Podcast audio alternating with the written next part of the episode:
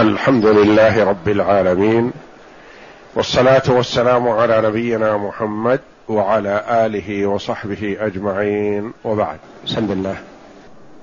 بسم الله الرحمن الرحيم.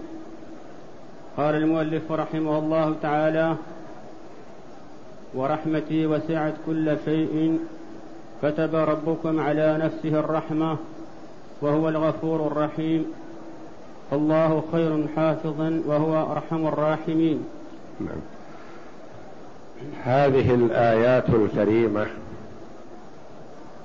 أوردها المؤلف رحمه الله تعالى استدلالا على إثبات صفة الرحمة لله جل وعلا على ما يليق بجلاله وعظمته. وهي تابعة للآيات السابقة التي بدأها بقوله وقول الله تعالى بسم الله الرحمن الرحيم. حيث ورد فيها إثبات صفة الرحمة. لله جل وعلا. وقوله تعالى ربنا وسعت كل شيء رحمة وعلما. هذا من قول الله جل وعلا عن الملائكة الذين هم حملة العرش ومن حوله يقولون ربنا وسعت كل شيء رحمة وعلما فاغفر للذين تابوا واتبعوا سبيلك وقهم عذاب الجحيم. ملائكة الرحمن الذين هم أخص الملائكة وهم حملة العرش ومن حوله يقولون ربنا وسعت كل شيء رحمة وعلما. أي وسعت رحمتك كل شيء. ووسع علمك كل شيء كل شيء. وعلم الله جل وعلا أحاط بكل شيء. فكذا رحمته جل وعلا. رحم عباده مؤمنهم وكافرهم. عاقلهم وبهيمهم. الكل وسعهم علم الله جل وعلا وكذا وسعتهم رحمته. فالله جل وعلا يرحم في الدنيا البر والفاجر والمؤمن والكافر. كلهم مرحومون برحمة الله بما هيأ لهم من أسباب المعيشة وما وهبهم من الصحة والعقول والإدراك والمال والولد وغير ذلك. فالرحمة في الدنيا عامة والرحمة في الآخرة تكون خاصة لقوله تعالى وكان بالمؤمنين رحيما فهو يرحم المؤمنين جل وعلا في الدنيا والآخرة. والآية التي بعدها قوله ورحمتي وسعت كل شيء فرحمة الله جل وعلا وسعت كل مخلوق. شمله الله جل وعلا برحمته. وفي الآية التي معنا يقول الله جل وعلا كتب ربكم على نفسه الرحمة. كتب بمعنى أوجب. أوجب على نفسه الرحمة. وهو الذي أوجبها على نفسه تفضلا وإحسانا منه ما أوجبها عليه غيره لأنه جل وعلا أكبر من كل شيء وهو إله كل شيء وهو خالق كل شيء سبحانه وتعالى. ولكنه تفضلا منه على عباده كتب على نفسه أنه يرحمهم. وفعلا هم يتقلبون في رحمته من حين وجودهم ارحاما في بطون أمهاتهم إلى أن يدخل أهل الجنة الجنه وأهل النار النار فتكون رحمة الله جل وعلا في الدار الآخرة بالمؤمنين خاصة.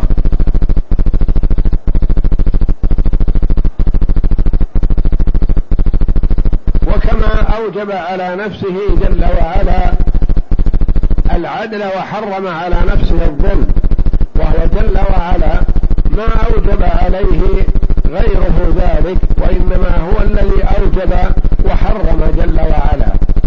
وهو كما ورد في الحديث القدسي يا عبادي إني حرمت الظلم على نفسي وجعلته بينكم محرما فلا تظالموا فالخلق يحرم عليهم الظلم لأن الله حرمه عليهم وما حرمه الله عليهم يجب عليهم أن يجتنبوه والله جل وعلا تفضل على عباده بلطفه ورحمته أنه لا يظلمهم وإلا فلو أدخلهم كلهم النار لأدخلهم وهو غير ظالم لهم ظالم لهم لأنهم ما قاموا بما يجب عليهم كما ينبغي وكما يجب لجلاله جل وعلا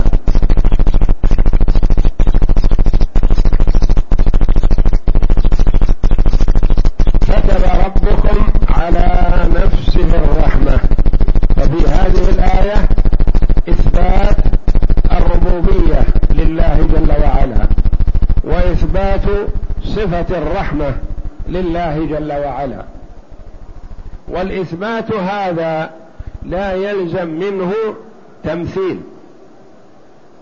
والتنزيه لا يجوز أن يقترن به تعطيل.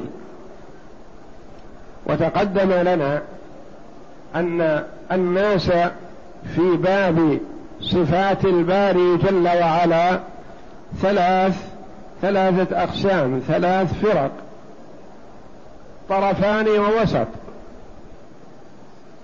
فرقتان ضالتان وأهل السنة والجماعة على الصراط المستقيم. فرقة غلت وتجاوزت الحد في الإثبات فشبهت فهلكوا وضلوا. قالوا لله وجه كوجهي يد كيدي تعالى الله عما يقولون. وطائفة تزعم أنها نزهت وهم تجاوزوا الحد فهلكوا فعطلوا الله جل وعلا من صفاته. قالوا لو أثبتنا صفة الرحمة للزم منها المشابهة. لأن الرحمة في المخلوق رقة في القلب.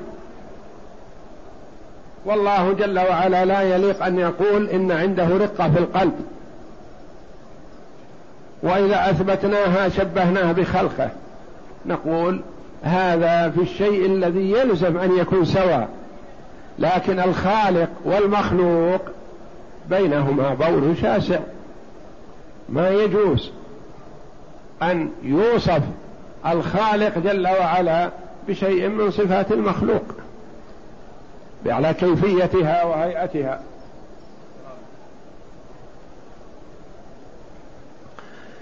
ولا يجوز أن تنفى الصفة عن الله جل وعلا التي أثبتها لنفسه. فظلوا في تجاوز الحد فعطلوا يعني نفوا الصفة عن الباري. المشبهة أثبتوا الصفة ولكن شبهوا وأهل السنة والجماعة لا مع هؤلاء ولا مع هؤلاء وإنما هم مع الصراط المستقيم ومع ما ورد في الكتاب والسنة. الله جل وعلا وصف نفسه بأنه رحمن ورحيم. فهل يليق بعاقل أن يقول لا لا يا ربي؟ هذه الصفة ما تناسب لك. هذا جاهل. الله جل وعلا يصف نفسه بأنه الرحمن الرحيم. ثم يأتي الجاهل ويقول لا يا ربي. ما أثبت لك هذه الصفة لأنها لا تليق بجلالك. فظلوا من هذه الناحية. المشبهة قالوا نعم الله جل وعلا رحمن رحيم. الله جل وعلا له يد وله يدان وله وجه وصفة وجه الله ويد الله وصفات الباري جل وعلا مثل صفاتنا. وهؤلاء جهلوا. والله جل وعلا يقول ليس كمثله شيء. فهم عطلوا هذه الآية عن مدلولها. أثبتوا الصفة وعطلوا آيات أخر من القرآن لأن الله جل وعلا أثبت لنفسه الصفة ونفى عن نفسه المشابهة. فأهل السنة والجماعة وسط بين الطائفتين قالوا نثبت لله ما أثبته لنفسه. وننزه الله جل وعلا عما يليق بجلاله لكن لا يلزم من تنزيهنا أن نعطل ننفي الصفة. ولا يلزم من إثباتنا أن نشبه. فنحن نثبت إثباتا لا يلزم عليه الخلل الذي هو التشبيه. وننزه التنزيه الذي لا يلزم عليه الخلل وهو التعطيل. إثباتا بلا تشبيه ولا تمثيل وتنزيها بلا تعطيل. ومثلها قوله جل وعلا وهو الغفور الرحيم أثبت لنفسه جل وعلا أنه غفور وأثبت لنفسه أنه الرحيم فهو رحيم بالمؤمنين جل وعلا في الدنيا والآخرة كما قال تعالى وكان بالمؤمنين رحيما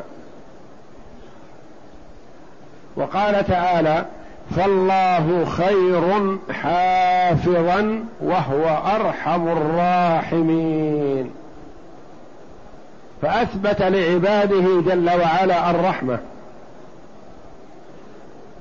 والله جل وعلا ورد في الحديث إنما يرحم الله من عباده الرحمة. لكن أكثرهم رحمة وأقواهم رحمة الله جل وعلا أرحم الراحمين. فهو أرحم من الوالدة بولدها. وهو أرحم من الوالدين بأولادهم حيث وصى الوالدين بأولادهم فقال تعالى يوصيكم الله في أولادكم. وأرحم جل وعلا بالوالدين من ولدهم. ولذا وصى الولد بالوالدين إحسانا.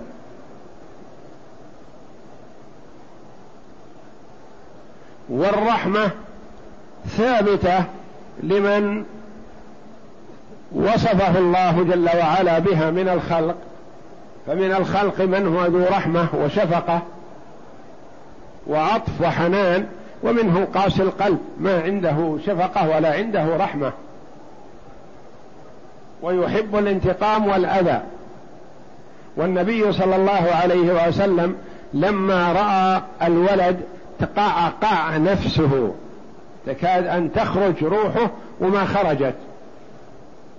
ذرفت عيناه صلى الله عليه وسلم.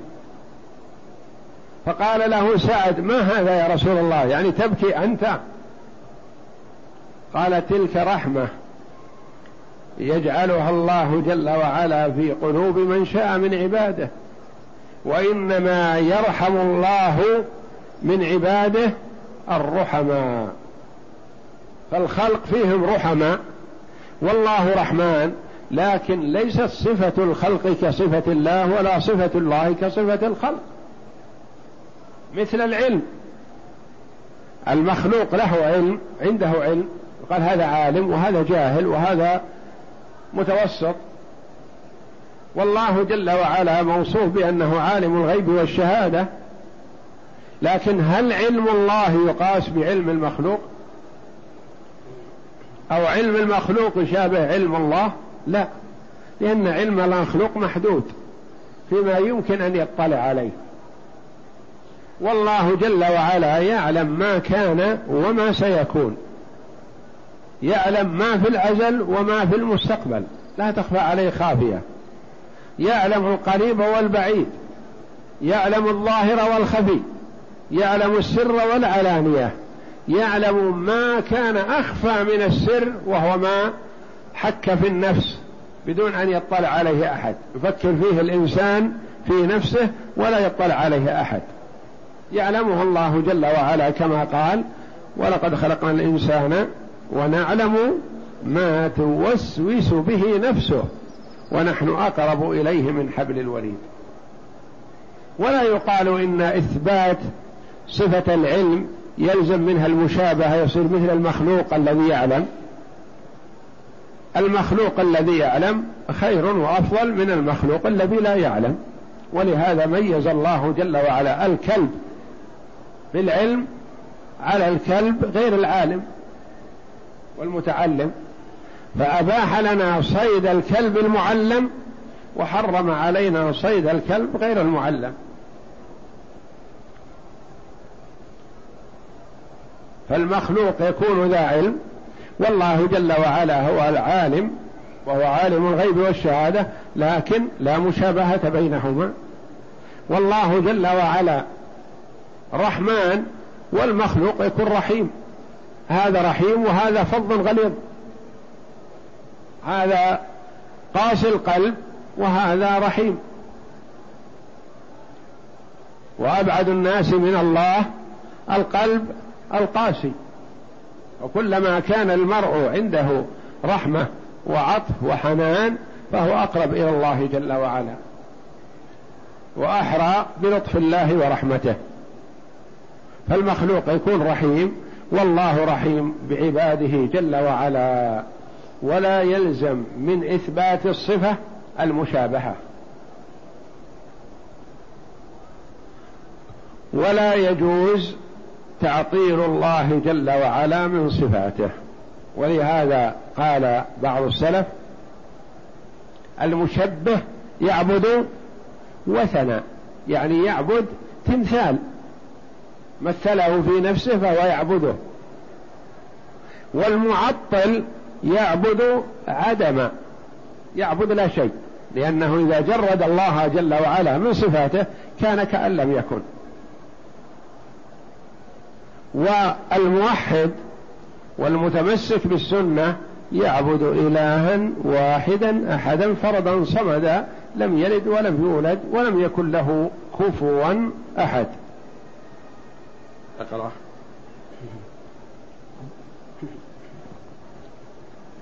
وقوله تعالى كتب ربكم على نفسه الرحمة أي أوجبها على نفسه تفضلا وإحسانا ولم يوجبها عليه أحد. لأن الله جل وعلا لا ملزم له ولا موجب عليه أحد. لا أحد يوجب على الله كذا. وإنما الله جل وعلا تفضلا منه على عباده كتب على نفسه الرحمة. نعم.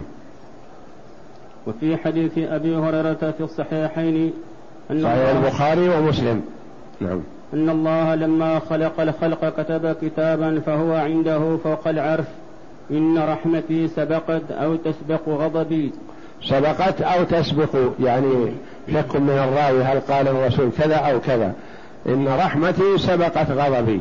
يعني إذا كان هذا المخلوق يستحق شيء من الرحمة ويستحق العذاب فرحمة الله تسبق إليه. ولهذا سبقت رحمة الله جل وعلا في الرجل الذي قتل مئة نفس. ورعوا وتاب تاب الله عليه فسبقت رحمة الله جل وعلا فيه غضبه سبحانه. الذي قتل مئة نفس وجاء تائب لكن ما عمل شيء. ما عمل صالحا إلى الآن سوى عزمه على التوبة. فلما مات حضرت ملائكة الرحمة لتقبض روحه على أساس أنه تائب. وحضرت ملائكة العذاب لتقبض روحه لأنه ما عمل خيرا قط وقتل مئة نفس. سعى في الأرض فساد. وهذا الحديث ثابت في السنة أن الله جل وعلا لما تخاصمت فيه ملائكة الرحمة وملائكة العذاب أرسل إليهم ملكا في صورة إنسان يختصمون إليه. فقال لهم قيسوا ما بين البلدين. أيها إذا كان إلى بلد الأخيار أقرب فتقبضه ملائكة الرحمة. وإذا كان إلى بلد الأشرار أقرب فتقبضه ملائكة العذاب. فقاسوها فوجدوه إلى ملا... إلى بلد الأخيار أقرب بشبر وفي رواية بذراع. فقبضته ملائكة الرحمة. فسبقت رحمة الله جل وعلا غضبه في هذا الذي قتل مئة نفس ولم يعمل خير. وإنما نوى وعزم على التوبة فتاب الله جل وعلا عليه. نعم. وأما قوله فالله خير حافظا فالحافظ والحفيظ مأخوذ من من الحفظ وهو الصيانة. الحفظ والضبط والإتقان وهو والحفظ الصيانة نعم. ومعناه الذي يحفظ عباده بالحفظ العام. يحفظ عباده بالحفظ العام يعني يحفظ برهم وفاجرهم محسنهم ومسيئهم. يحفظ تقيهم وفاجرهم يحفظ الحيوانات بحفظه جل وعلا.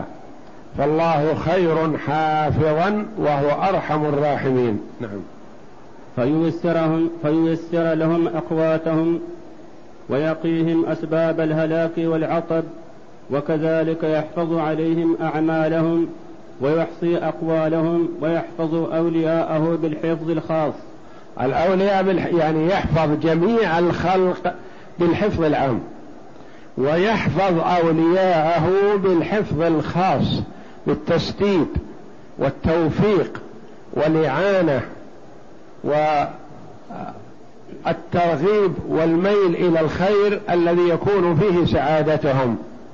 نعم. فيعصمهم عن مواقعة الذنوب ويحرسهم من مكايدة الشيطان. يعني مكايد الشيطان تتسلط على العباد ولا خلاص للمسلم من مكايد الشيطان إلا بإعانة الله جل وعلا وحفظه.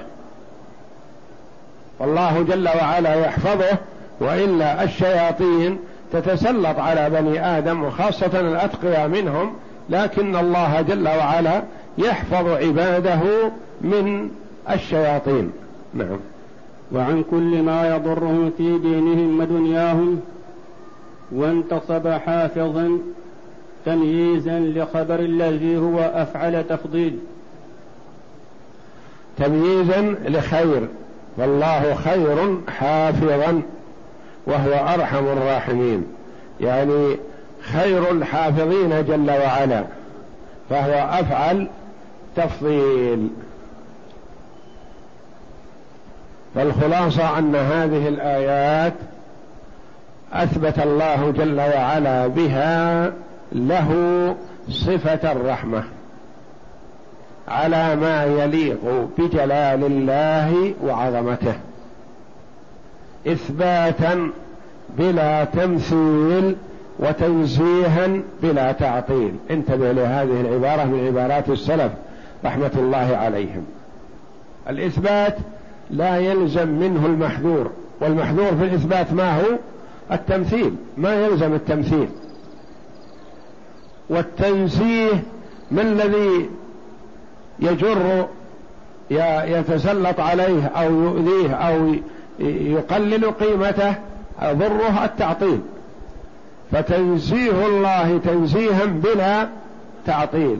وتثبيت الصفة وإثباتها إثباتا بلا تمثيل على حد قوله جل وعلا ليس كمثله شيء وهو السميع البصير. والله أعلم وصلى الله وسلم وبارك على عبد ورسول نبينا محمد وعلى آله وصحبه أجمعين.